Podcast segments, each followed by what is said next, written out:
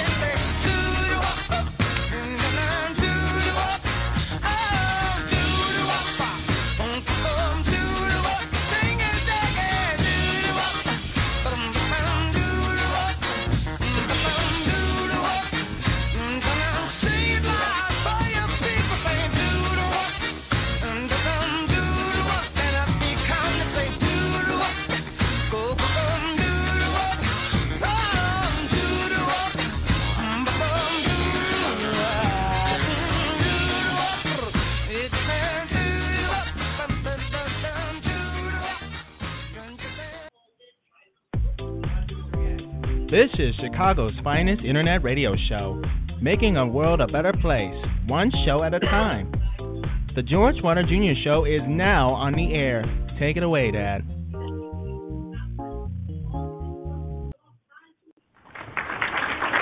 All right, welcome to the George Wilder Jr. Show. And everybody out there. a bit uh, too happy, huh? Anyway, uh, welcome to the George Wilder Jr. Show. It is still cold, but it's not as cold it, as it was. It, it's uh, uh, the temperatures are rising little by little, but they're rising, and it feels a little bit better outside. Believe me, we were out there, and it feels a little bit better uh, because uh, for the last uh, two or three weeks we have been really in the cold weather, like so many other people around the country have in America.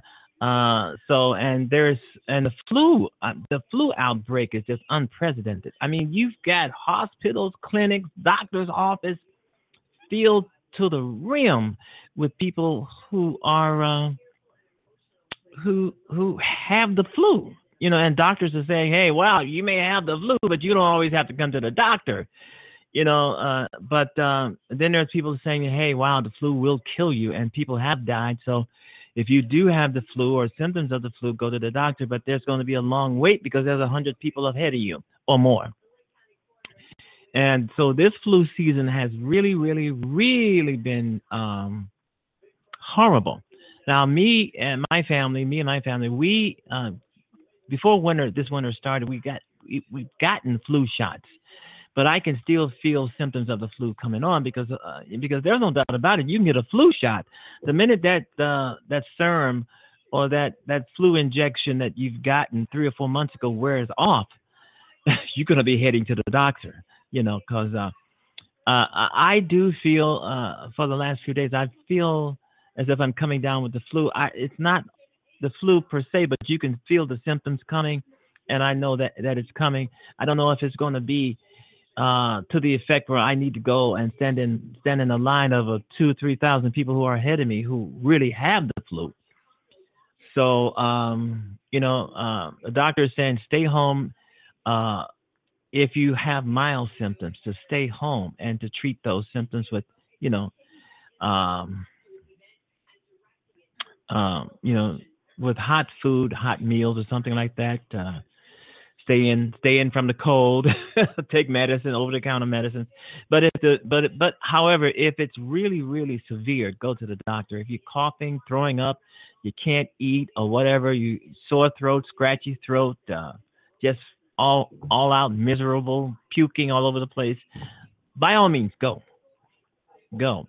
And because the flu, just like any other disease, just like any other symptom, if you don't treat it before it gets too bad, uh, it can it can mess you up. Anything. I don't care what it is. Cancer, diabetes, heart disease, um, liver disease. If you don't treat these uh, at the onset and they get worse, uh, you know, it's so go see a doctor but even the doctors are saying, as I said a moment ago, uh, if you don't have real signs of this, the flu, if you're not dying, as it, as they say, then do not uh, go and uh, to the hospital or anything to add to overcrowding. They don't want you adding to overcrowding if your your sickness or your flu is not, you know, uh, life threatening. So they want you to stay home and just keep warm and uh, you know drink plenty of hot liquids and stuff like that and and do the do the right things and stay in out of the cold. Uh, I, you know what? I think a lot of the people who who are who have come down with the flu, they've come down with the flu because they they were not dressed properly when they were out in the cold. And they come down with it. That's how they come down. A lot of the folks aren't dressed properly. And that goes for older people too. That goes for the seniors, the elderly. Uh, a lot of the folks aren't dressing properly when they go out here in the cold. A lot of us got to, we have to go to work, we have to go to school, we have to go travel from here to there, from A to B, whatever. And a lot of people uh, do not dress properly. A lot of even even in their cars, you see people people uh, not dressed properly because they're inside their cars and it's heat there. But still, and all that doesn't do because you're gonna have to get out of your car. So uh, a lot of people and especially going to the trains. Uh, you know, the the trains, uh, catching the trains, the city trains, or or you know, or the uh, Amtrak or Metro, whatever. Uh, you know, you have to be dressed properly. You know, and a lot of people don't. Especially, I see, I've I've always seen a lot of young women out here thinking they're cute and all this stuff, and they don't put anything on their head. Some some women think they're too cute to wear a pair of gloves. And then you got older people the same way. you know, hey, hey, you're 70 years old. Put something on your head. Your your youth is gone. Your looks are gone. Um, I don't understand it. I mean, guys too. I mean, elderly guys do walk out here with nothing. They're bald, and it's 20 below zero, and then they they end up in these ERs, emergency rooms, um, flu, flu symptoms because they did not dress properly as they were going out into this frigid and dangerous weather. And it happens. Majority of the people who are in hospitals, clinics for the flu symptoms are in there because they did not dress properly or they did not follow their, follow their doctor's orders in dressing properly uh, for this type of weather and preparing and organizing themselves for this type of weather. There's no doubt about it. And there's some people who just uh, are uh, in and there are some people who have the flu, who've gotten the flu, who did not uh, heed their doctor's orders to get a flu shot before the winter started. Oh, I don't need no flu shot. Flu is not gonna mess with me. I'm Superman or Superwoman or whatever, and you and you discover that you're not. The flu will knock you backwards. It will knock you out. It will take you out of commission. And uh, you have to dress properly when you go out here in this frigid, frigid weather. I mean, you got to forget about your looks. You got to forget about uh, messing up your hair and all that kind of thing.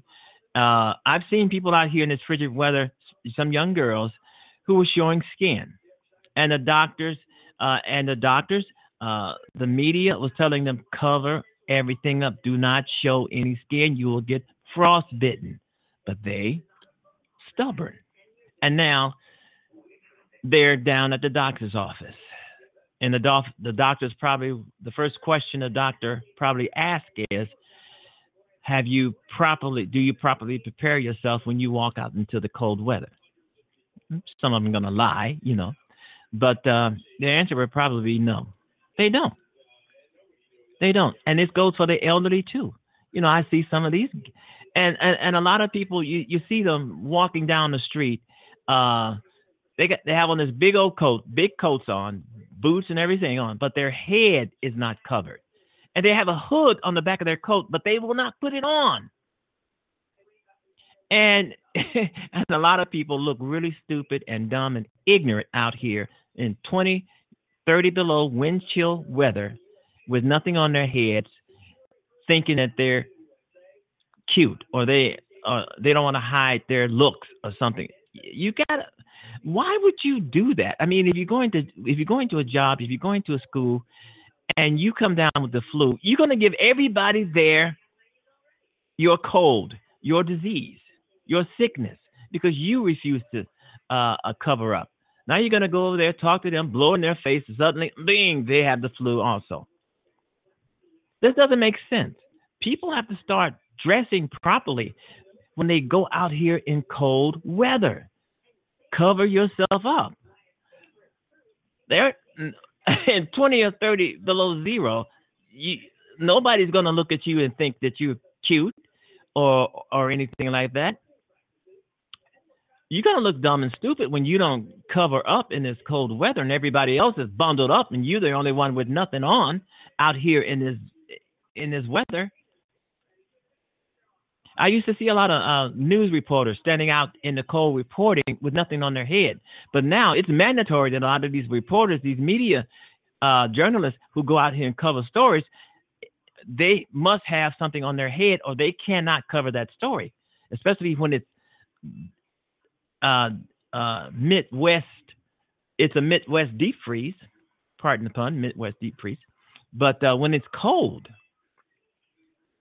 you know, so it doesn't make any sense because there you got some people who are not they're not gonna cover up or dress properly no matter what anybody says because they feel they're cute they're fine they're a model they want to show that show off their good looks they want to show some skin and they're freezing their asses off i mean i've seen so many young girls walking up and down the street with these tight leggings on acting and pretending like they're not cold but their booties are out but they're acting and pretending like they're not cold and I know damn well they're cold. They're freezing their asses off. It's like, I mean, when you had walking down the street in black leggings, uh, think you're freezing your butt off.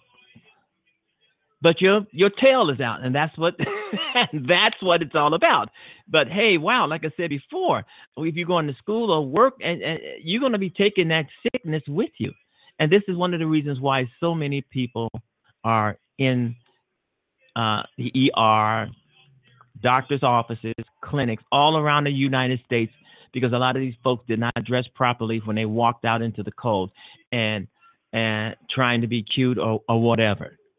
People going to work, they're going to school, they're traveling from A to B out here in this frigid, frigid, frigid, dangerous cold. And it's been a hell of a winter. You have to put some clothes on.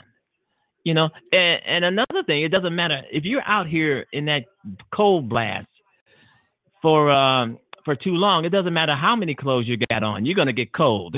you know, but uh, uh, dress. Pr- the bottom line is dress properly. Dress keep yourself warm, keep yourself safe, keep yourself healthy. You know, keep yourself uh, uh, above it all, so you can live to see the next day. The flu is dangerous.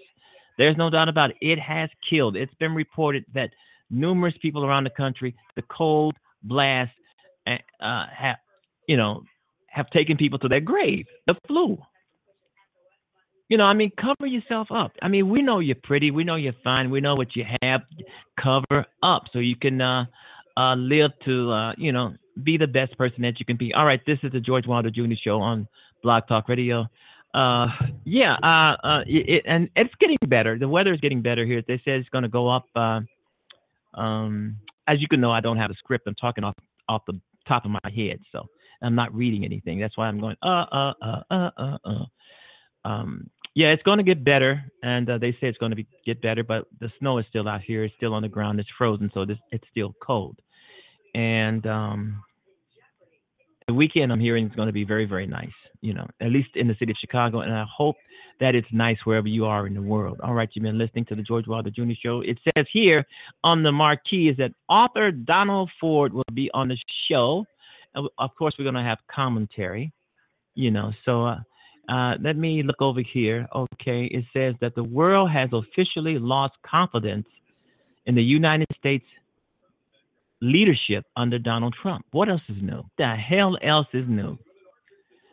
Yeah, the world has lost confidence. A lot of our allies, like Maxine Waters has, has said, our allies are moving away from us. Allies means the people, the countries who are friendly with us.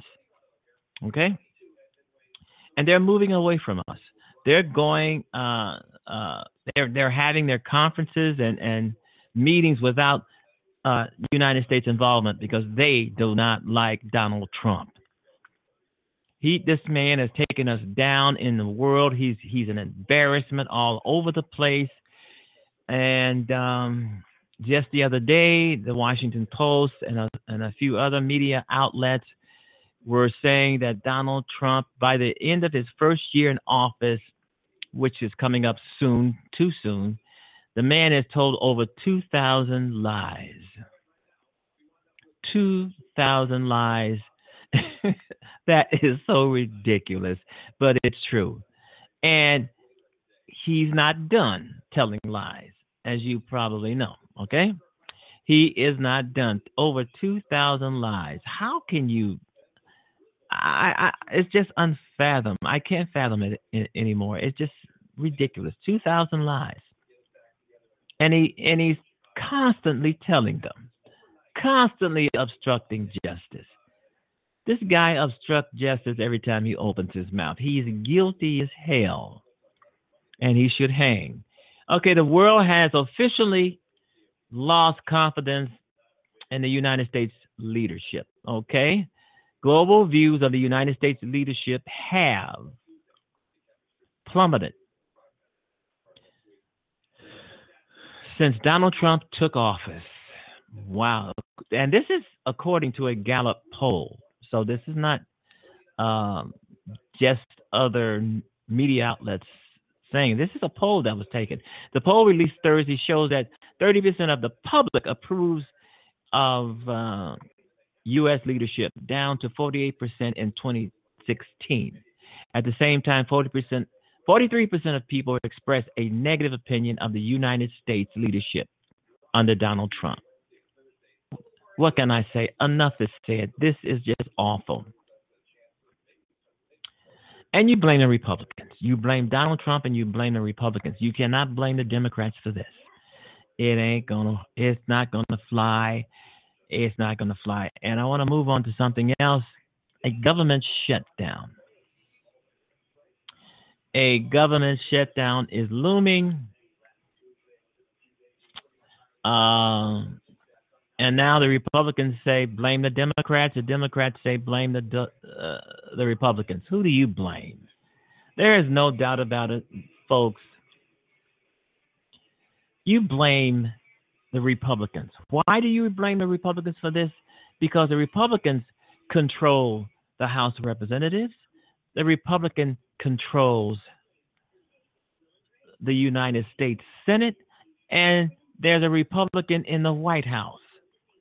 And if you want to add more to that, the majority of the state houses around the United States of America are run by Republicans. So Republicans control everything. And for them to try to blame this on Democrats or or anybody else, it's a it's a total total lie.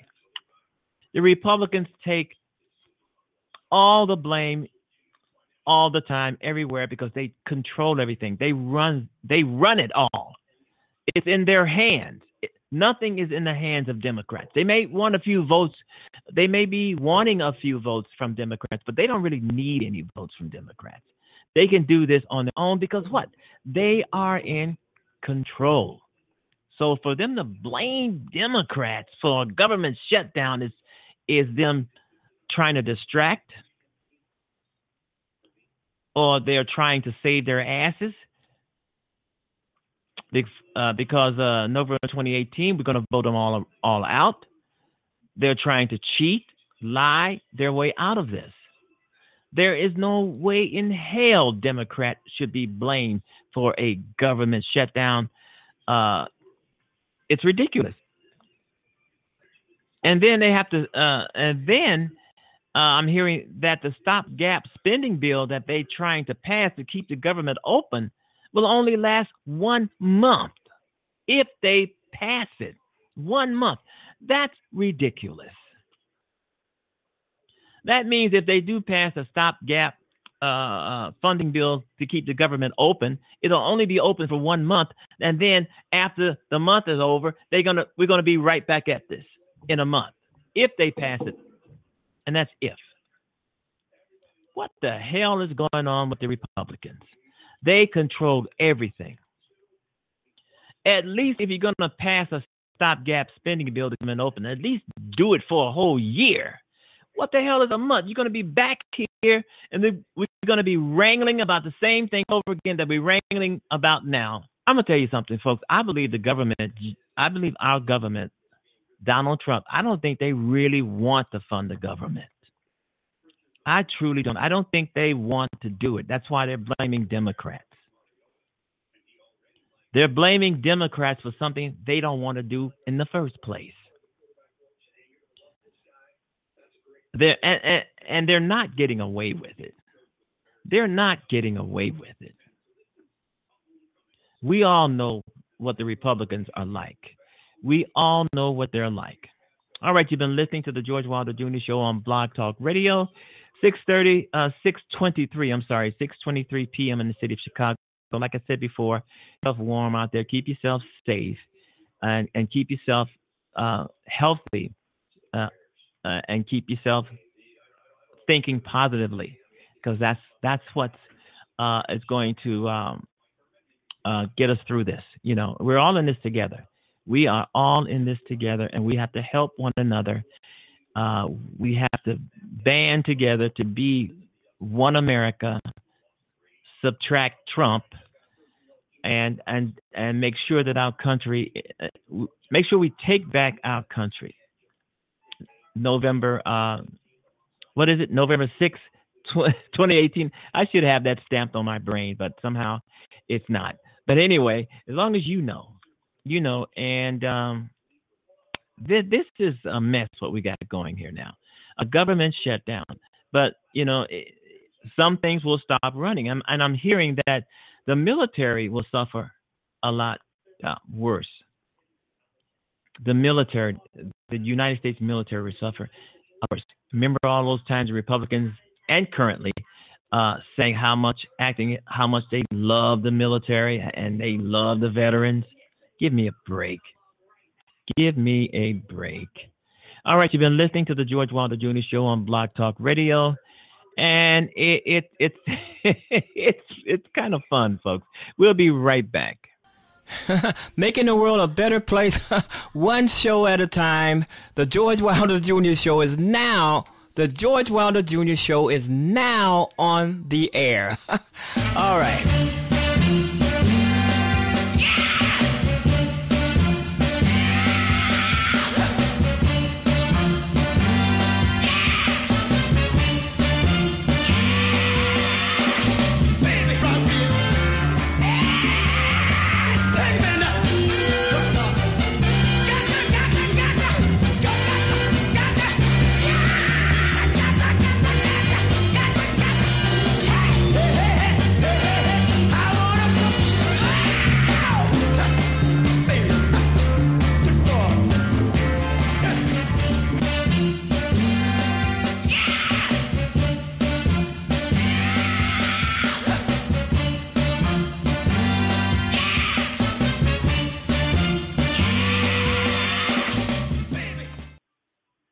President Trump says he can do whatever he wants with the Justice Department. Making the comments during an impromptu interview with the New York Times, asked whether the Hillary Clinton email investigation should be reopened. He said, quote, I have the I'm Keith Olbermann, and this is The Resistance. I am confident now, even more so than I have been throughout the last year, that this nightmare presidency of Donald John Trump will end prematurely and end soon, and I am thus also confident that this is the correct moment to end this series of commentaries.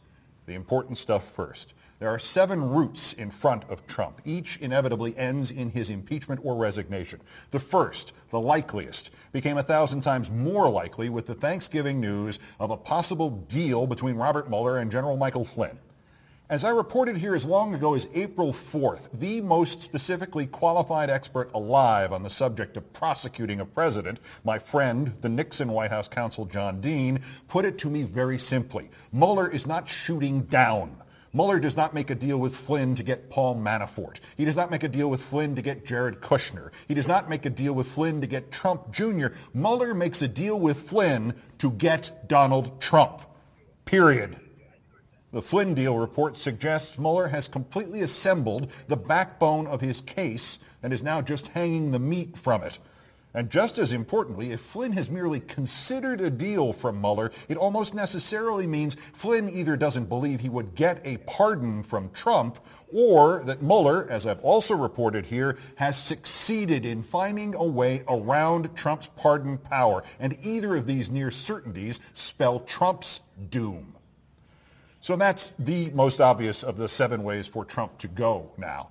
Mueller really will get him on Russia. It will be ugly and it will tear this country nearly apart, but it will be necessary.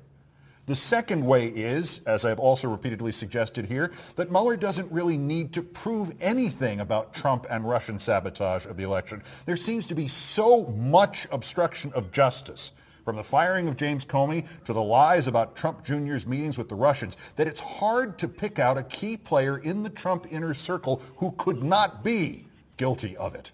Trump could be impeached on just obstruction of justice and a few lesser charges. Nixon was about to be. Or there is a third way. We could be spared the trauma of a Russia impeachment or an obstruction of justice impeachment as we were spared it with Nixon if Trump is smart or just sufficiently scared enough and he resigns. Or if he isn't, those around him who could still sell themselves by selling him out will force him to resign. A modified version of this, of course, is the fourth possible outcome, that even if Mueller is months away from his denouement, the Republicans will impeach or remove Trump by spring purely to save their own asses. The state elections in Virginia and Oklahoma earlier this month show what could face Republican incumbents nationwide next November. Not only were Democratic victories overwhelming, but half of them were little morality plays. The 26-year-old lesbian beats the Republican in the district Trump won by nearly 40 points a year ago. The transgendered candidate in Virginia beats the guy who wrote an anti-equality bathroom bill. The boyfriend of a news reporter shot to death on camera beats the Republican pro-NRA candidate. I'll say it again. Richard Nixon was not forced out of office by Democrats, not really even by Watergate. Democrats controlled the Senate and the House every day Richard Nixon was president. They could have impeached him at any point. He resigned when the leading Republicans went into the White House and told him that not only would he be impeached and convicted, but he would take all of them down with him, and they were not going to let him do that. So that's the fourth way out. Trump becomes more of an albatross to Republicans and, more importantly, more of a rallying cry to Democrats. All right, that was Keith Olbermann, and I'm sad to say this that he's no longer giving commentary. He's out of the he's out of it, but he's he's uh he he doesn't like Trump. Uh, we we can surmise that much. We, he doesn't because a lot of his commentaries he's he's pretty ruthless on Trump. Anyway, welcome to the George Wilder Jr. Show. We're back. It is uh 6:30 straight up uh p.m. in the city of Chicago, and like I said before, I hope everybody's out everybody out there, I hope you're doing great, doing wonderful. Keep yourself safe, keep yourself warm, especially if you're in those states and, and in um, environments where it is freezing, it's cold. I know I am. I know I am. Anyway, let's go here. All right, uh, you're on the George Wilder Jr. Show. Yes. Um, this is uh, Don Ford. Donald Ford. Okay, great. Calling, Calling from where? New York area. Home of the Orange. All right. And you are a writer, storyteller, poetry, and Yes. stuff like that. All right. oh uh, yeah. Uh, Donald that. Donald. Okay, Donald Ford on the George Wilder Jr. Show. Okay, give us a little bit of your bio and then tell us about your work. Oh, do we have to have a bio? Oh, just I'm kidding. Uh, Um, not much of them. yes, it could be basically- one sentence. I'll give you a short one. Uh, basically, Okay. started out when I was 15. Uh, actually started Okay. writing uh, poetry, and then uh, kind of met my wife a few years later, and then things got serious, and then I started writing stories. Um, I've been writing ever since, and basically, uh, I have 30 plus books on Amazon right now. But the reason I have so many Wow, is great. because I've been gathering them all up. I'm because I'm a storyteller. I write a lot of short stories, tons of short stories, and then I Me too. I write. books. I love short stories. There you go. Uh, I also Yeah. like uh, Rod Serling and Twilight Zone Oh yeah. because I'm a kind of Twilight Yeah. Zone fan. So I have one book, and I'm not a horror writer, but I have one book that's called Nightfall Horror Anthology, and that basically is a lot of short stories, kind of like in the same vein as uh, Twilight Zone. I call them good horror stories. Um, Yeah. so anyway, that's just just a piece of the action. I write a lot of kids books because kids need that stuff, and I, I basically Yeah. when I had uh, my son, I read to him every night. I mean, I I didn't read to him. I give that up. I I shared stories. I just made up stories. Um, and I would tell true stories about my own life, and then I would make up stories. And then he would tell me which one he wanted, whether he wanted a true one or a li- one Oh. about my life. And so one night Oh, he kept nice. me going and kept me going. And finally I said, I'm tired. I, I'm, I'm out of stories. We've t- covered every so- topic. He goes, Dad, look, there's an Yeah. eagle in the bottom of the well. And I said, okay, once upon a time I was an eagle at the bottom of the well. So I wrote a story about this eagle at the bottom of the well. And then every night he Wow. would take take off from there and he would say, Hey Dad, look, there's a tiger. Hey Dad, there's a and then I would start the story uh, on his prompt. And now he is an amazing great. writer. Um, never mind that. he is an amazing Yeah. writer, and he actually uh, is doing uh, graphic, comic graphic novels for other Oh. people. He actually puts them into a fundraising uh, arrangement, and then raises the money they need to put the book together. Um, you know, take all their comic books that they did individually and puts them together into a graphic novel, full color, sometimes hardcover, depends how much they raise. And he's been successful at every single one he's done. So, um, Wow. but they say the apple doesn't fall far from the tree, so I'll take a teeny bit of Yeah. credit for at least getting him Okay, you know as far as story. I've, I've always wanted my son to write. I mean, I've I've tried teaching him from um, uh, infant, toddler, all the way up to where he is now, and he has no interest in it. And uh, to hear that you, you know, I, I don't know why I've tried. I I've tried endlessly to get him to do it, but I can't do something. If, I can't have, you know, get him to do something if his heart is not into it. And I don't want to make him do. I can make him, you know, but I don't want to make him do anything that he doesn't really want to do. So I, I don't really uh blame him he's just it's just something he uh, is not into you know so uh How old is he? well right now he's he's 18 and i've been He's teaching him right My yeah, son started 18. when he was 19 to do comics. I mean, seriously. oh, and he did his own, you know, did a comic on his own. And Mhm. uh, believe it or not, he did a little tiny small press comic, and uh, it was a 50 cent mini comic. And uh, Mhm. he uh, he uh, put it out there with his story in it, and then he did his own artwork. And then he ran into uh, Al Williamson at uh, Chicago Con, and while he was there on- an elevator, he said, "Well, what you here for, son?" He goes, "Well, I, I do comics." He goes, "Oh, really? Uh, what's your name?" He goes, uh, "Andrew Andrew Andrew Ford." wow He goes, "Oh, that's nice. I've never heard of you." He says, "So, what's your book? What do you do?" He says, "Well, I do this little mini comic." And he started giggling. He goes, "This little Yeah. mini comic for fifty cents?" yeah He says, uh, "It's called Rib." He goes, "Rib? We know who you are at Marvel and DC." Hey, he says, uh, "That's great writing." He says, "It's the art sucks, but the writing is great." So he found an art an artist out of Boston, and this guy Yeah. cleaned everything up and sent him some pictures, and then he went to town on that. Uh, did very well, and uh, Yeah, I do- as producing it to to Detroit to uh, Yeah. Caliber Caliber Press in uh, Detroit.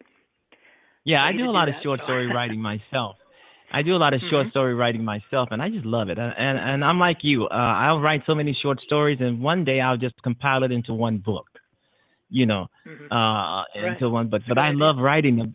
because uh, I I think one of the reasons why I write short stories is because they're short. mm-hmm. And uh-huh, exactly. and and and you're done with it. You can call it call it yeah, day. and you're done with it. the next day. Yeah. But but but as a short story writer, you really have to get to the premise or the main idea of the story kind of quickly. You know, you you Mhm. you really can't just uh, ramble through it like some some people do in a novel. You have to get to it quickly. You got to get to the heart of the story quickly, or you'll lose the reader. I think in a short story. Well, yes, yes and no. Sometimes you can Okay. drag them along with humor, is what I do. Okay, I, yeah, I interject yeah, a lot of yeah. humor because I think it keeps them turning the pages. Now, in your Mhm. situation, as far as uh, as far as your son, now maybe he's he's 18, and uh, he maybe has other interests and like that. But uh, has Are you trying ever to say there's still what time? you write? Has he ever heard anything you? Has he ever read anything you wrote, or have you ever shared anything you wrote with him? Because I know I shared a story with my son, and that's when that's what kicked him off. He goes, "I can do that. I can do that." So he basically uh, took off for the bedroom, piece of paper, and he got out and he wrote a real quick short story about um it was you know you know how these guys in the spring get together for baseball down down in Florida and they do their Yeah, practice and yeah. stuff. Well, um basically the big shots, you know, the Jose Cansecos and different guys like that, they don't show up yeah, you know, for these because they they're they're too good.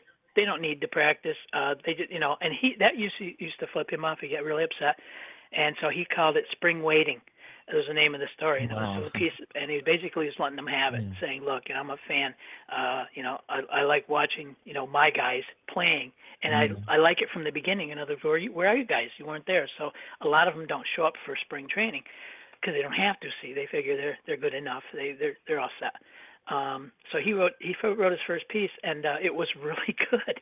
It was very good. Wow, teacher thought it was pretty good. It got him going. Well, So that's what. Yeah, my son, I I've got my books all around here. The I, the books that I've authored, written, and published. Yeah, I've showed it to him. I showed it to him. I showed him the books to try to spark something in him, but nothing. You know, so yeah, I, I, I don't think he's really interested. I, I, I really don't. I mean, when you're trying so hard, Mm-hmm. and I've, I've always kept books around the house, all uh, books everywhere, Does he- under the bed. Now, you know. This, Yeah, go right this ahead. is a touchy subject. This is a touchy subject, but does he? um Is he one of these kids that uh lives on his phone? Hate to say that. No, you know what I mean? no. Is he always talking no. on his? Is he spend a lot of time on that? That that's No, probably a good no, sign. I don't- I don't- I don't think I- he has I have many one book that- Go right I've ahead. got one book. It's like uh, uh, Return to the Forest, and because I'm a naturalist and uh, I'm all about the environment and that type of thing, so I wrote a story about all of these kids in a science class. And the teacher said, "Okay, our assignment today will we were going to go out uh, into nature and we're going to walk around the streams and you know around some hills and and walk along some trails and like that in the woods. And I want you guys, you got your phones, you know, on your you got your, your yeah cameras on your phone. You're going to shoot some pictures, the things you see. So they went on their little trek, and then uh, when they got back, the teacher said, "Okay, now guys, uh, what did you see? What did you guys see?" And it was just like crickets. It was silence. And I, Yeah. Didn't you see anything? And this one kid pops up. He goes, "I did." He says, "I saw a snake. I tripped on it when I was uh, texting Mary, one of the other girls there." and then somebody else said, uh, "Yeah." He says, "He says, yeah, I, I saw, uh, you know, a bird, you know, up in a tree, but that was Yeah. because you know there was a limb in front of me and I wasn't watching. I was talking on the phone and I hit the limb and I saw the bird. So everybody had an excuse for, you know." Any none of the pictures were taken. In other words, they took a picture of nothing, and there was tons of stuff going on. Then the teacher says, "Guess what?" He says, "I'm going to show you what was out there." And he just rolled the film, and he had all this stuff on, on the board, and they kept watching. Yeah. You know, saw an eagle bringing the fish up out of the water, and there was a beaver mm-hmm. in the dam, and it was all this cool stuff going on. And There was shoot, and these kids' eyes were getting as big as saucers. It's like, wow. Wow. He says, so we're going to do this again. He says, and next time he says, pay attention, because you're gonna you're gonna be graded. so anyway, I thought that was pretty cool. That's that was that was a book I wrote. I- Of course, I made it up, but it's not too far off. And Mhm. it shows a picture of all these kids heading out into the woods, and of course, all they wanted to do was text one another, talk to their girlfriends, and and just you know banter back and forth. And it did, wasn't helping the class any, because that wasn't the purpose of the class. So it's kind of cool. You know, I think that you know Yeah. even if kids read Yeah, it, they would go, sounds hey, you know, it's kind of interesting. So yeah, here's a suggestion kind of for you. cool. Here's, Yeah. here's a suggestion for you. Next time, right after dinner, pull out that book Yes. that I'm talking about. You'll find it there, and uh, and say, "Here's a cool book. You know, what do you think of this?" And just get, I want to get your, uh, you know, your your input. Since he's not one of them, supposedly not one of them, he should really, uh, he it should it should say something to him, you know, and it might get him going. The whole Yeah, you know what? And what got me going was the, uh, you know, you you get excited about something, uh, and it opens up an idea in your head. Um, and we'll give you, I'll give you I'm a gonna do that. that. Go ahead. I'm gonna do that. I'm gonna go, I'm gonna go online and get a few of your books, and I'm gonna have him. Okay. Even if I have to make him read them, he's going to Uh-huh. read them, and I want him Mhm. to tell me whatever he he gets from reading one of your books, one of your short stories. Okay. And Now here's another one too. Yeah, I'm gonna there's do that po- because, poetry uh, books in there too. Does he like poetry? yeah, poetry. Yeah, Does he like it? Yeah, he likes it. He used to write it in school, so I'm pretty sure he's familiar likes with it. it. Well, uh, Yeah. keep him at it. Keep him at it. In other words, I've got a couple poetry books. Uh, grab one of those Yeah. poetry books. Uh, a nature walk. Yeah. Write that down. Oh yeah. Nature. Write that down. That's one Nature of my Walk. best poetry books. I think I can remember that because I've already. I've already written your name down. So I've uh, Nature Okay. Walk. I can probably remember that one. Well, let me help you with this because you know even anybody if they're listening, uh, they Yeah, won't know how to yeah. find me. My first book Yeah, went yeah. out, and I looked and looked and looked, and I couldn't find it on Amazon. It was there, Yeah. and so finally it dawned on me, hey, there's a million Don Fords out there. They're everywhere. We got them in our town here. They're all over the place. Yeah. So which one of those is me? So I mean, I had to go Yeah. on uh, quite a search. So the next book I put out, I got smart, and I decided to uh, actually label, you know, bring it right down to Mr. Don, the letter G, Ford. Mr. Don G. Ford. And when you put that in there, you don't put a book name in, you just put that in there, all my books Yeah. pop up. Just like that. Wow, that's and I, great. it, that's it almost beautiful. scared me. Uh-huh. It almost scared me the first time because all there's 30 books there, and it was, Okay, I just kept writing. I wasn't thinking about it. And uh, Yeah, yeah. so Uh, there let is me say this. stuff. There's kid stuff. Yeah. Okay, I want to say uh, author Don Ford on the George Wilder Jr. show, and he's talking about his books, his short stories, and I'm pretty sure a lot of you out there listening, you going to go out there and get some of these short stories uh, because they sound great, they sound marvelous. Uh, uh, Don, where can we find your work? I mean, specifically, give us some websites or you know whatever. Where can we find it? Okay. Uh, I'm gonna give you. Uh, I'm gonna give you. Uh, you know, like a site that you can go to, and they can see pictures, and they can see all, a lot of the stuff that I But do. uh, I, I- did you mention earlier that they were on Amazon? Yes. You just Okay. go to Amazon.com, hmm and there is a little. There'll be a line there to put in, like, say a title or something. You put in a name. Don't put in a title. Put in a name.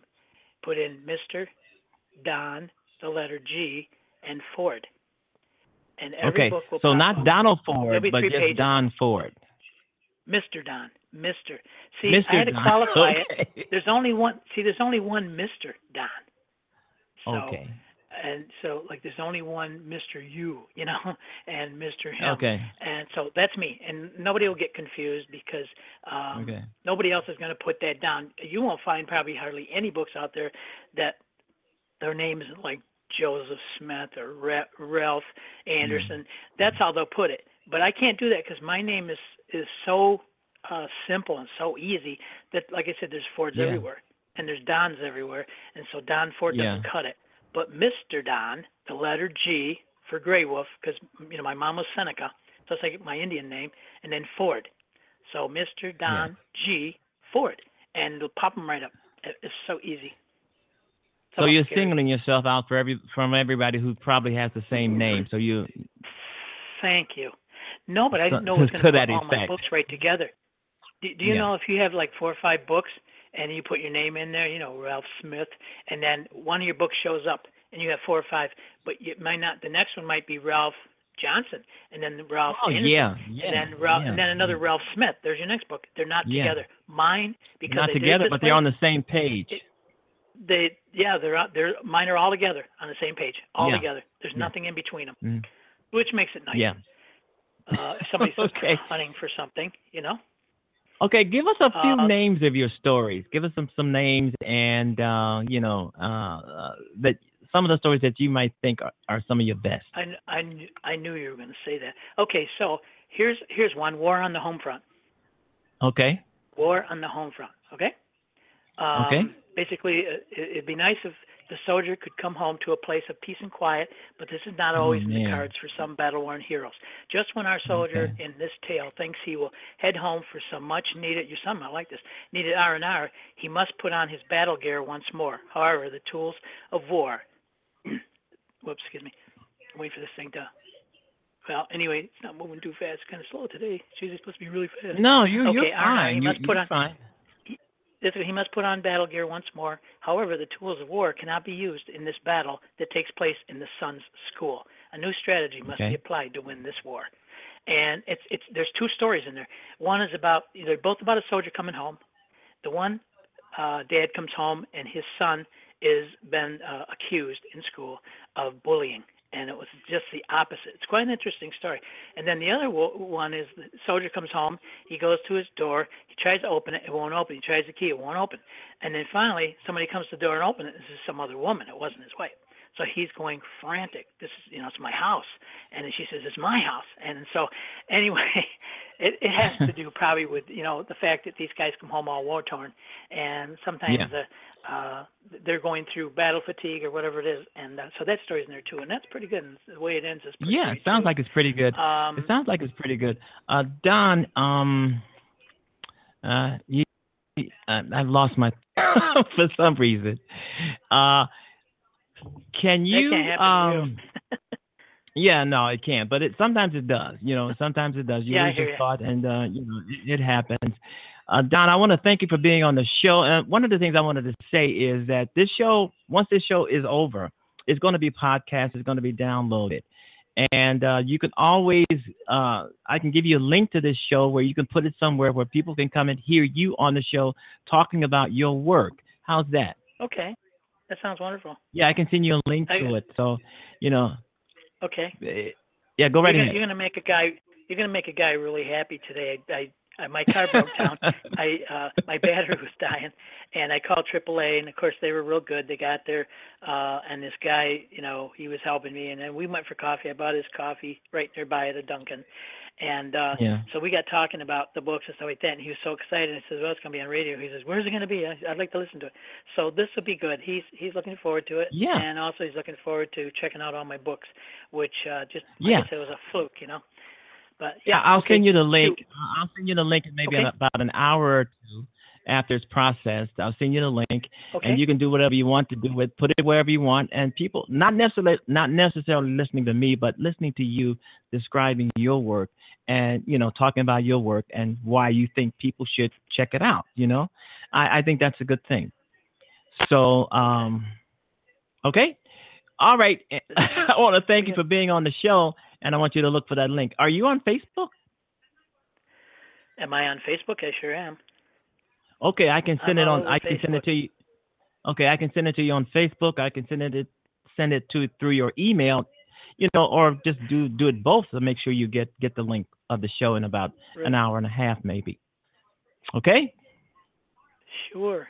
So you have my uh you you've got my email of course because you you know you responded Yeah. to me and I got that's where I got Right. your phone number. Right. I got your email, and I can just put your name in Facebook, and you'll you you're uh, you'll come up, right? It should. Yeah. I'll, Yeah. know, It should. Last week I had I had what was it tomorrow this do you realize I had twelve uh sixteen hundred and sixty six hits on you know on Facebook yesterday. This Wow, that's for, For the week for the last week. Yeah. I've never I mean I might have forty or fifty, maybe a hundred. You know. No, it's like sixteen hundred. I Well, think a it's lot up and down, you know. That type of thing. But, Yeah. right. All right, Don Ford on the George Wilder Jr. Show. Thanks for being a part. You were a great guest. I will be in touch with you in a, maybe an hour and a half. All right. Okay, now I I lived in Chicago for a little bit, so go Chicago. Mm-hmm. live in South yeah, Holland, cold weather, right? cold weather. well, all right, no, bye bye. was- it was- I enjoyed it. So you take care. All right, thank Bye-bye. you. You too. Bye bye. All right, Donald uh, Donald Ford on the George Wilder Jr. Show, folks. We will be right back. Let's see if we can't do give you a little bit of entertainment here. Let's see. Go go go go this way. Not that. Is it that way? This way. Um, the George Wilder Jr. Show is on the on the um, on the air. Follow me on Facebook. Follow me right here on Blog Talk Radio. Make sure you click uh, follow. I mean, that's always kind of kind of cool, you know. And uh, this is the George Wilder Jr. Show on Blog Talk Radio. Follow me all over the place. I'm looking. Uh, I'm stalling here, folks. That's that's exactly what I'm doing. I I am stalling. Um, let's do this right now. What happens is that the um, diabetes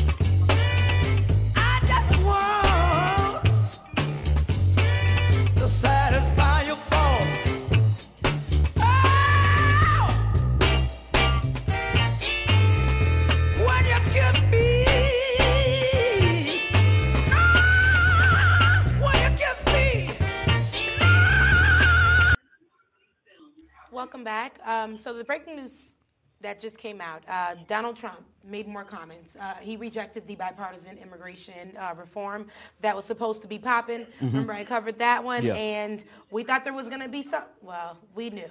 I knew. it wasn't going to be nothing. However, because according to the Washington Post, I'm just going to read it straight from here. It says President Trump grew frustrated with lawmakers Thursday in the Oval Office when they floated restoring protections for immigrants uh, from Haiti, El Salvador, and African countries uh, as part of a bipartisan immigration deal. And according to two people briefed on the meeting, this dude said, because I'm going to say dude, what I really want to say is something else. But he said, why are we having all these people from from shithole countries come here. Okay? I repeat, he said, why are we having all these people from shithole countries come here? And this is according to the people who were in the meeting. He was referring to African countries and he was referring to Haiti. He then suggested that United States, listen, listen. He then suggested that United States should bring more people from countries like Norway, whose prime minister he met yesterday. So, essentially, this um, trash of a trash of a president uh, that America has, that we have here in America, wants to always disrespect and constantly come for these black and brown countries.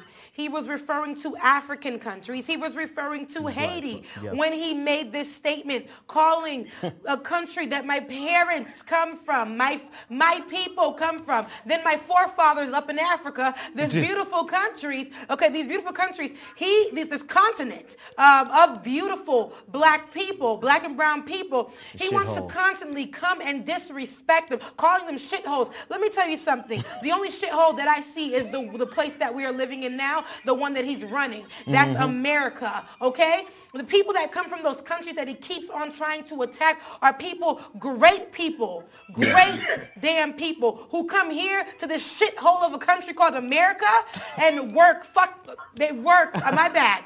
My bad. Nah, they work don't apologize. six damn jobs. They do more than your whole family probably has ever, Ever done. done. But you want to bring in people who look like you, white folks, white immigrants, so that they can benefit with their, their white privilege here in this country. Now that's some BS because my parents, Haitian immigrants, my whole entire family has come here and has done the best that they could, have paid their taxes, has contributed to your damn society, your community. Built Has built freaking communities on top of communities. Speaking English has worked hard to speak I English. mean, when I first okay? heard that, Get I these damn jobs, and you want to keep I was on trying the these. Africans and these Haitians. You got the wrong people, Donald Trump. You got the wrong people. And I told you before, let your little your little comments and things like that. Let your little um, Trump supporters come at any one of us. They gonna catch these hands. turn on your I- location. I'm turn on your location. I'm sick and I'm tired of Donald Trump and these people. All of you guys. I remember last time I covered um, him saying this BS, and you guys were like, a lot of um, people under the comment section were saying, "Well, that's um, that's hearsay. He probably didn't say it." Y'all, You know enough is well. enough. We're gonna keep on getting reports like this. When are you guys gonna open your eyes and realize that this is your president? He's racist as hell. He's he only wants people who look like him, who have money in it, in their pockets, to uh, uh, take over America. He wants to gentrify America, make it all white again. Right? It never was white. Okay? We are the ones who built this. Okay? Donald Trump put some respect on the black folks. Put some respect on these Africans and stop coming for my Haitians. Enough is enough. Enough is enough. And on top of that, stop coming for the Middle Eastern people. And on top of that, leave the Latino, the, the Latino community alone. Let us be. We over here, we ain't causing no problems. We're building your damn society. Okay? Enough is enough. I wonder what Diamond and y'all. Silk No, don't apologize. Don't apologize at all because you know. No, don't people- apologize. I- I Please remember don't the first thing I ever did uh, in, in media was uh, about racism. Uh, The last kind of thing anybody should do is apologize the- for the this shithole we got in the the White title House. was if you don't see it, you just don't want to. That's the bottom line. It's like this could be staring. This is staring them literally in the face. Donald Trump um, says these things over and over and over again. He does things over and over and over again. And you know what? This is beyond just who he is. This is who he is and also who he wants to be and who he wants to attract. The problem about what he said today is that you're going to have people who co-sign this. That's you're going to have people who explain it, who explain it away. You're going to have some conservatives who don't believe it. You're going to have the other ones who embrace it. And then you're going to have those who are going to try and go out there and explain and see, look at the poverty level here in Haiti. Look at the poverty level here. But they won't go any back further. It's amazing. People who want to hang on to the past and their heritage of the Civil War and all that, they don't want to go any further back to colonialization, right? The colonial area where they pl- pilfered and plundered uh, Haiti. They, they took all the wealth from Oh, Africa. don't- they they still, they're still in Africa right now. Mm-hmm. They're still in Africa right now, taking the wealth from Africa. Tech companies all across this world are in Africa. China is in Africa. Russia's in Africa. America's in Africa. Mm-hmm. The reason we have troops in Africa right now is so that we can maintain this neo-colonialism where we don't, you know, we don't, we, we don't have to control your government. Just let us control your wealth. And if you want to know why, if, let's say if these countries were shitholes, they're shitholes because America has raped these countries. Western civilization has raped these countries for hundreds of years. How do you rape a country for hundreds of years, take all of their wealth, and then turn around and be surprised like, I, I just don't understand why you're so impoverished. These are the same people. These Americans will go over to uh, like Haiti and uh, go to these people and try to put in their mind that you guys don't, you know, you don't need this land, this beautiful land that you have. I'll give it to you for thousand dollars. Exactly. Knowing that they need this money after raping, uh, raping these people of these lands. What they'll do is go and say, I'll give you a thousand dollars for these this land, and um, just it's it's like a whole Christopher Columbus situation. Uh, go over there, lie to these people, uh, take their land, and then build on top of it because they know how precious the resources are Underneath in it, yep. uh, in uh, Haiti and in Africa, in these uh, brown and black countries. You know how? Do you know we come from these the places with these rich resources that they want? They go and build these resorts over there, uh, and then they try to separate it from the country. Labadie is in Haiti, where you guys go and resort. Decameron is in Haiti, where they go and resort. But you never, they never attach a name Haiti to that. Those beaches belong are, are in Haiti. Those beautiful blue waters where everybody wants to go and take pictures. They want to go to Africa and ride on the animals and things like that. Um, it's disrespectful. It's disrespectful for Trump to constantly say that. What what comes of this is the people are going to believe this. They're going to Oh, yeah. sit here and, and, and, look at us. I have a guy. Uh, named William who was a black man in in the comment section who uh, said um, he sees how racist I am. You can kiss my black ass, okay? because um, I'm definitely not racist, but I will Kiss it. attack anybody who's coming for people who are black and Middle Eastern, and even if you're white, I will. But I have no. Here's the thing: Donald Trump will say all Middle Eastern people are terrorists. That's why he made the damn uh, Muslim ban. Okay? He doesn't want black and brown immigrants here. That's why he's taking people off TPS and any other program that uh, helps these immigrants uh, to stay here. Um, he will go and uh, there's there's so many there's long list of things that Donald Trump does to attack black and brown immigrants and i'm sick and tired of it. I'm tired of You know talking the- about it honestly. Uh, like like you were just saying the uh, america goes and rapes these countries these continents these people tries to take from us uh, acts like they're going to help right? But they take in the middle of that and leave these countries uh, with thinking that they have nothing um, and that that's where the, the, the problem is that's why i always say to uh, my parents you know when uh, we go visit to Haiti, my, my oldest brother. We go back to Haiti or things like things like that. When he goes back and he goes back to my family, and when we go back, we always talk about how we want to build over there because there's no sense of continuously taking the kids and bringing them here. Okay, giving them education, which is great, but I want them to go back home too to know that they have land, we have resources, and it's only for us to come and continuously build over there. Stop letting these Americans and people like Donald Trump come and steal our resources and put their name on it and say it's theirs. It doesn't belong to you. Yeah. Okay.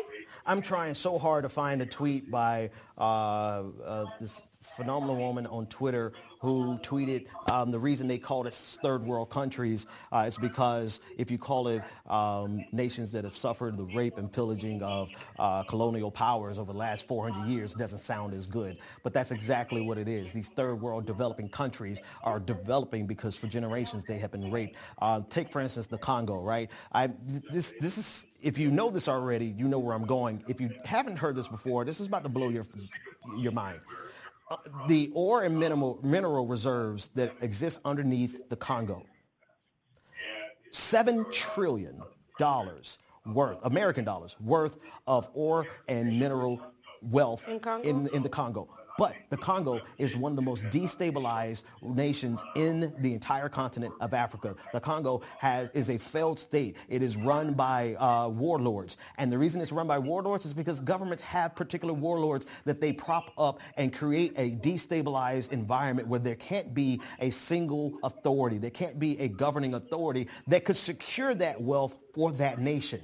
So what these nations have done historically, and they're doing it now. I'm not talking about something that happened in the past. I'm not talking about something that happened when the uh, when the, the United Kingdom was uh, the sun never set on, on on on London or the United Kingdom or whatever it was called at the time. Uh, the sun never set on the king on the Queen's kingdom. That's what the phrase. Right. I'm not talking about then. I'm talking about right now. Seven trillion dollars worth of wealth that exists underneath the Congo, and the country cannot benefit from it because it is constantly being destabilized by outside powers. Why? Because they don't want to have to go through a legitimate government and pay that government royalties and, and, and pay them for their wealth. They want to just be able to get it from a warlord who's going to give it to them on the low mm-hmm. or give them access to it for nothing more than guns and weapons. Mm. So this is the game that people like Donald Trump mm-hmm. have done throughout, throughout world history for hundreds and hundreds of years. And now this this uh, this Trumpelstiltskin, this this fuckface von clownstick of a president has a nerve to say that these countries are shitholes. They're shitholes because people like you went there, and had you never gone there, and people like you had never gone there, they would be the dominating power in this world. But they knew that, and that's why they went there to rape those countries, and they're still there raping those countries Yeah. today. Yeah, and like I said, if any of you, um, I know uh, a lot of us, I know Nigerian people, I have a lot of African friends, I have a lot of Haitian friends, I have a lot of Hispanic friends, um, and a lot of us have these conversations every day about um, the whole aspect of Donald Trump's comments about black and brown immigrants, even um, people from the Middle East or people who look like they're from the Middle East, um, who are called terrorists and we're called poor and we're called all kinds of things. Um, but we're royalty. Okay, and you can't take that away from us. You come to our lands, our countries, you know, our continents to take our resources. You know, a lot of times uh, you just want to be us. Uh, Donald Trump, you can't, you can't. You don't. That's why he's you know, jealous. he's so jealous of Obama. That's like That's his, it. That's his number one. Because you know, because Obama's fresh, and not, and not because Obama's black. He's just jealous because Obama's a black man who came up. Uh, um, Don, Donald Trump and people like him don't want to see black countries rise or black people rise. They want to keep us in the system. They want to keep us in these uh, stereotypes. So he he creates them, and it's his supporters. They follow that, and any one of them. Any one of them Republicans that are in his uh, uh, administration or who work beside him, who hear him say this and don't say shit about it, we on your ass too. All of you guys. Enough is enough, and I'm tired of talking about this. And what we're gonna have to do is show and tell. Like I like I said it. Don't be trying to come over here and continuously give people like Donald Trump your business. Go back to Haiti and build there. Start building up these countries. Let them know that we ain't nothing to be messed with, especially Haiti. Listen, Man, the the here. first independent black country. We got that. Okay? We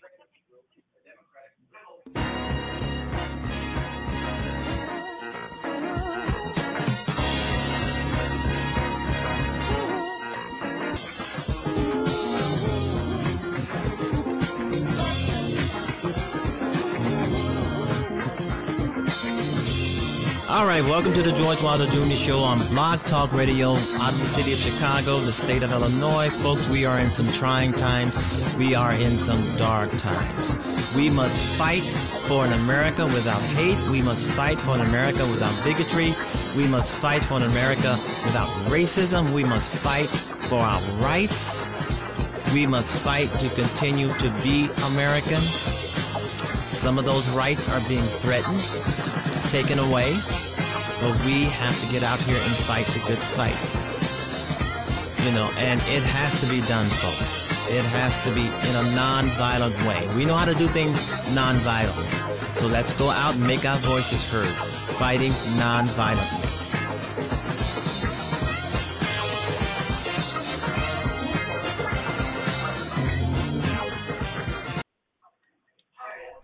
If you've ever been in an argument with an avid Donald Trump supporter, you will very quickly find out that these people have no idea what they're talking about when they defend the president.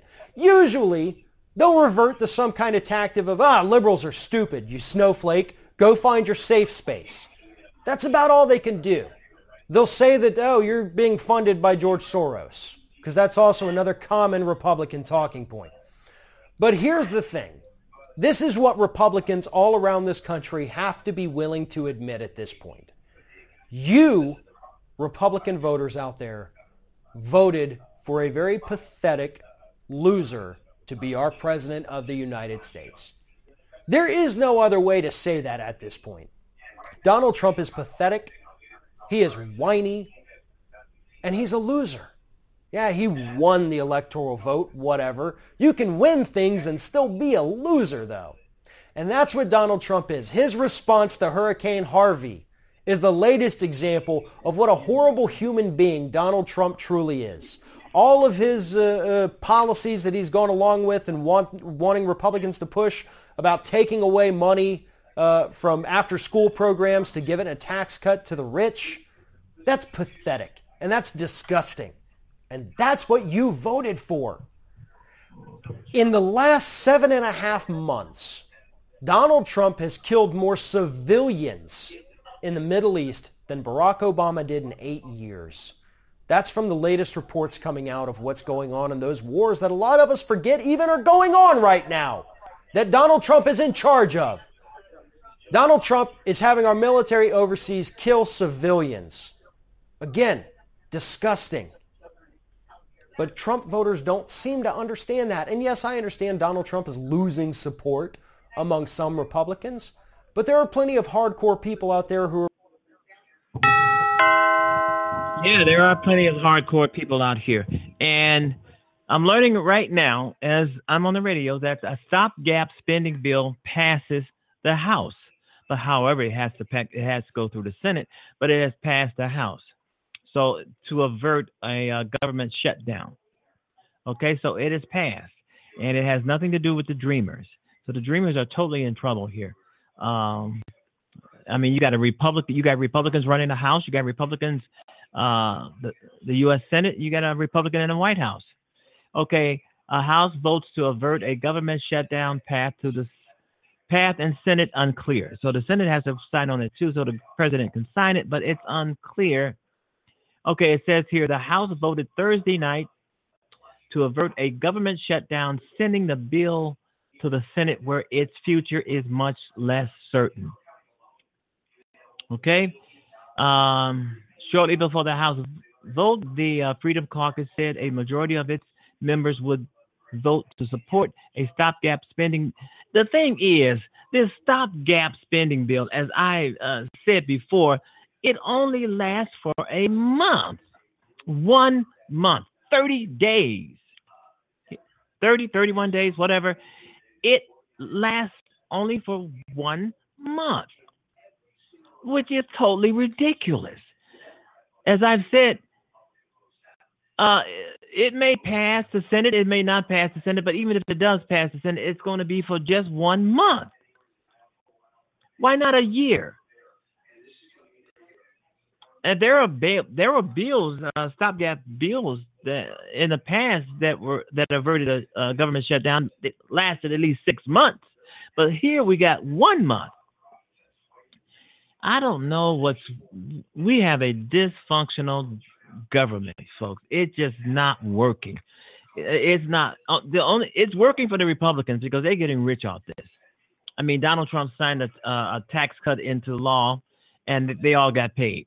Okay, so it's working for them. But working people, poor people, ordinary grassroots, down home people, this is, the government is not working uh, uh, for us. Period.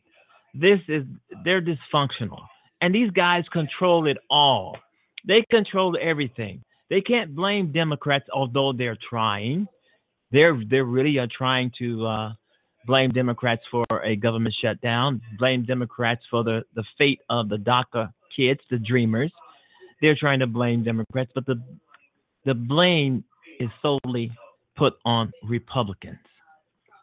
If anybody's uh, is going to try and blame the Democrats for this, they're senile, they're crazy, they're lying, they're trying to distract, they're trying to BS you. This is totally a Republican monstrosity. And most Americans know that.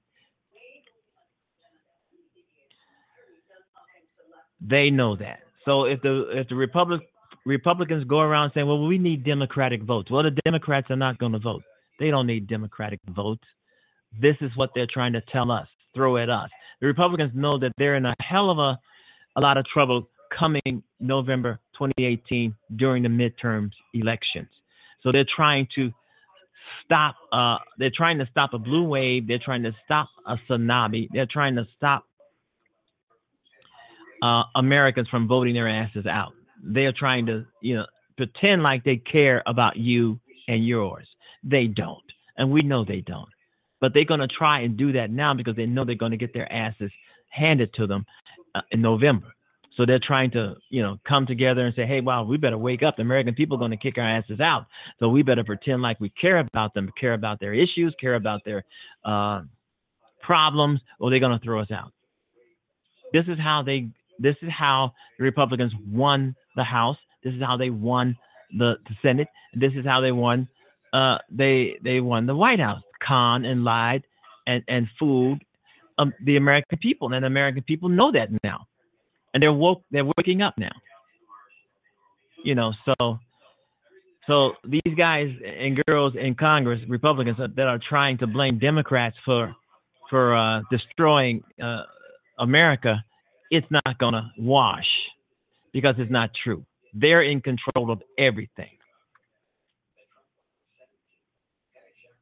They're in control of every conceivable thing politically in the united states the Democrats, only only thing they can do, they can complain and and bitch and and you know say this is not right, that's not right, but that's about all they can do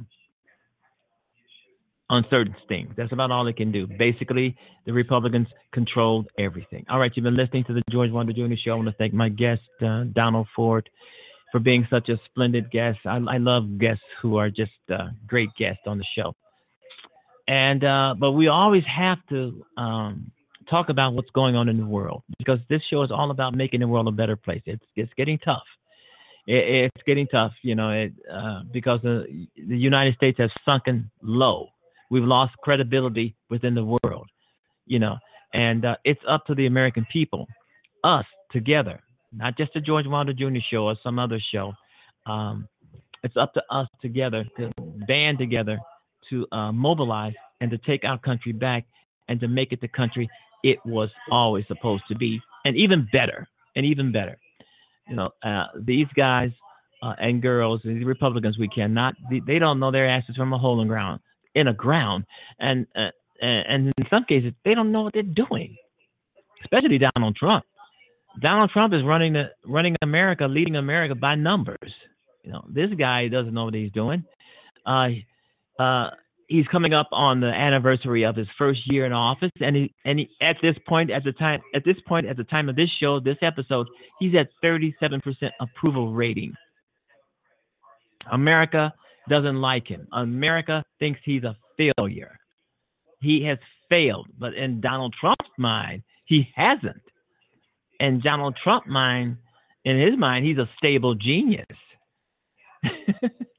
Oh wow! How can anybody say that they're a stable genius? It's up to the it's up to the American public to figure out if you are a stable genius or not.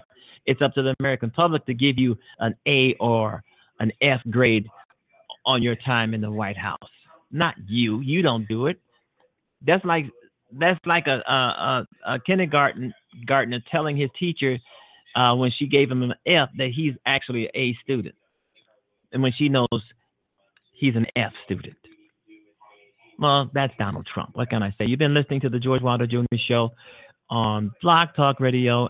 And as I've said on the onset of this segment here, House votes to avert a government shutdown. That's great. That's beautiful.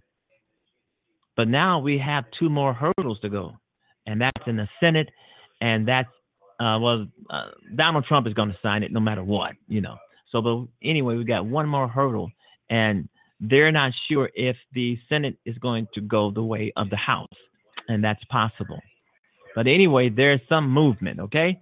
There is some movement to avert a government shutdown because I'm hearing that a government shutdown would actually hurt our veterans, uh, the military, actually, uh, a lot worse than and than anything because a lot of things will be.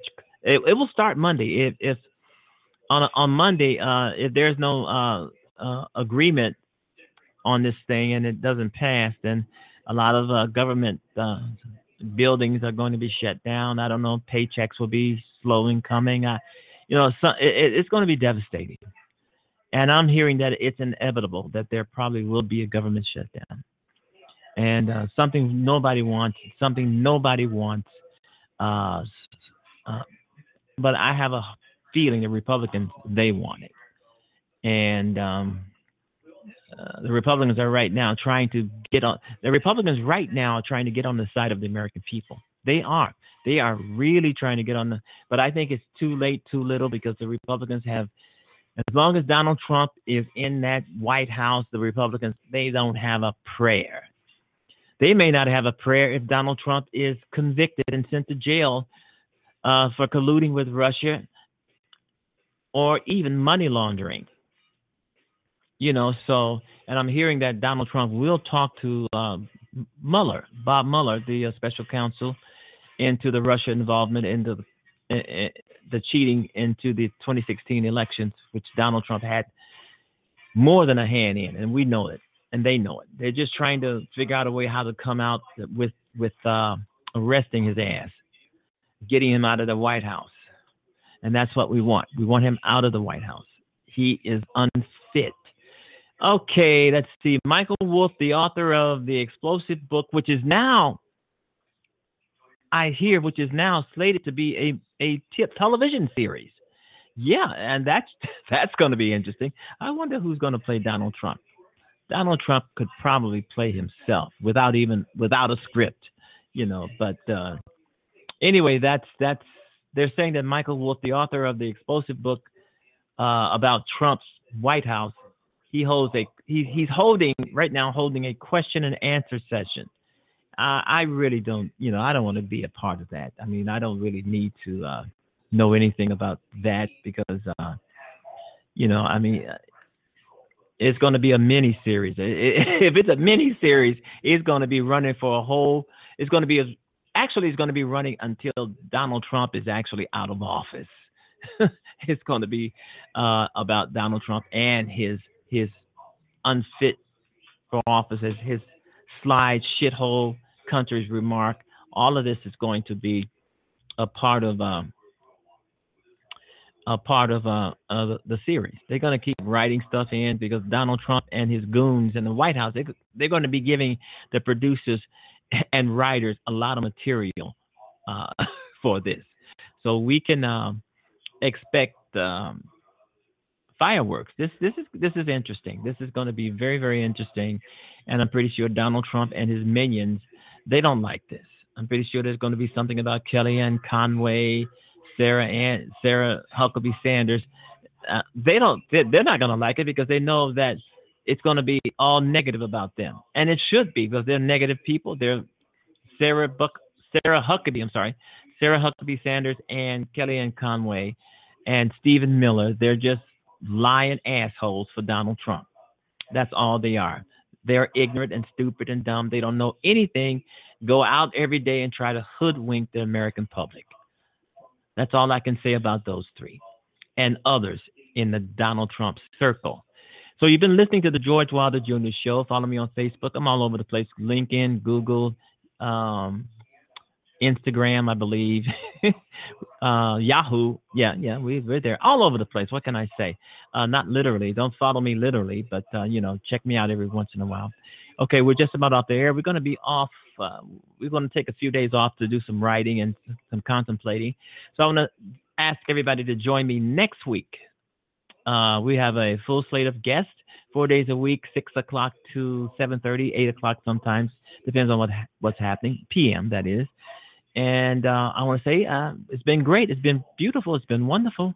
All right, catch you guys uh, next week. And uh, everybody have a great weekend. Have a wonderful evening. Wonderful evening and great weekend. Bye bye, everybody.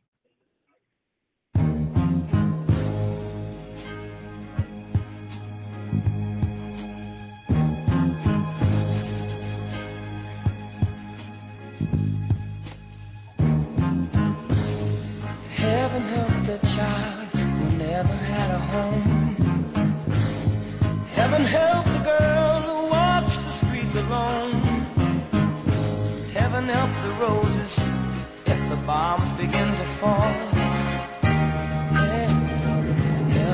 All.